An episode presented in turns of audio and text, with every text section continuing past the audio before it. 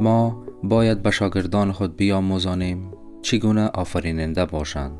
یعنی دست کم بتوانند با نوآوری های امروز روبرو و آنها را بپذیرند و دست به نوآوری بزنند.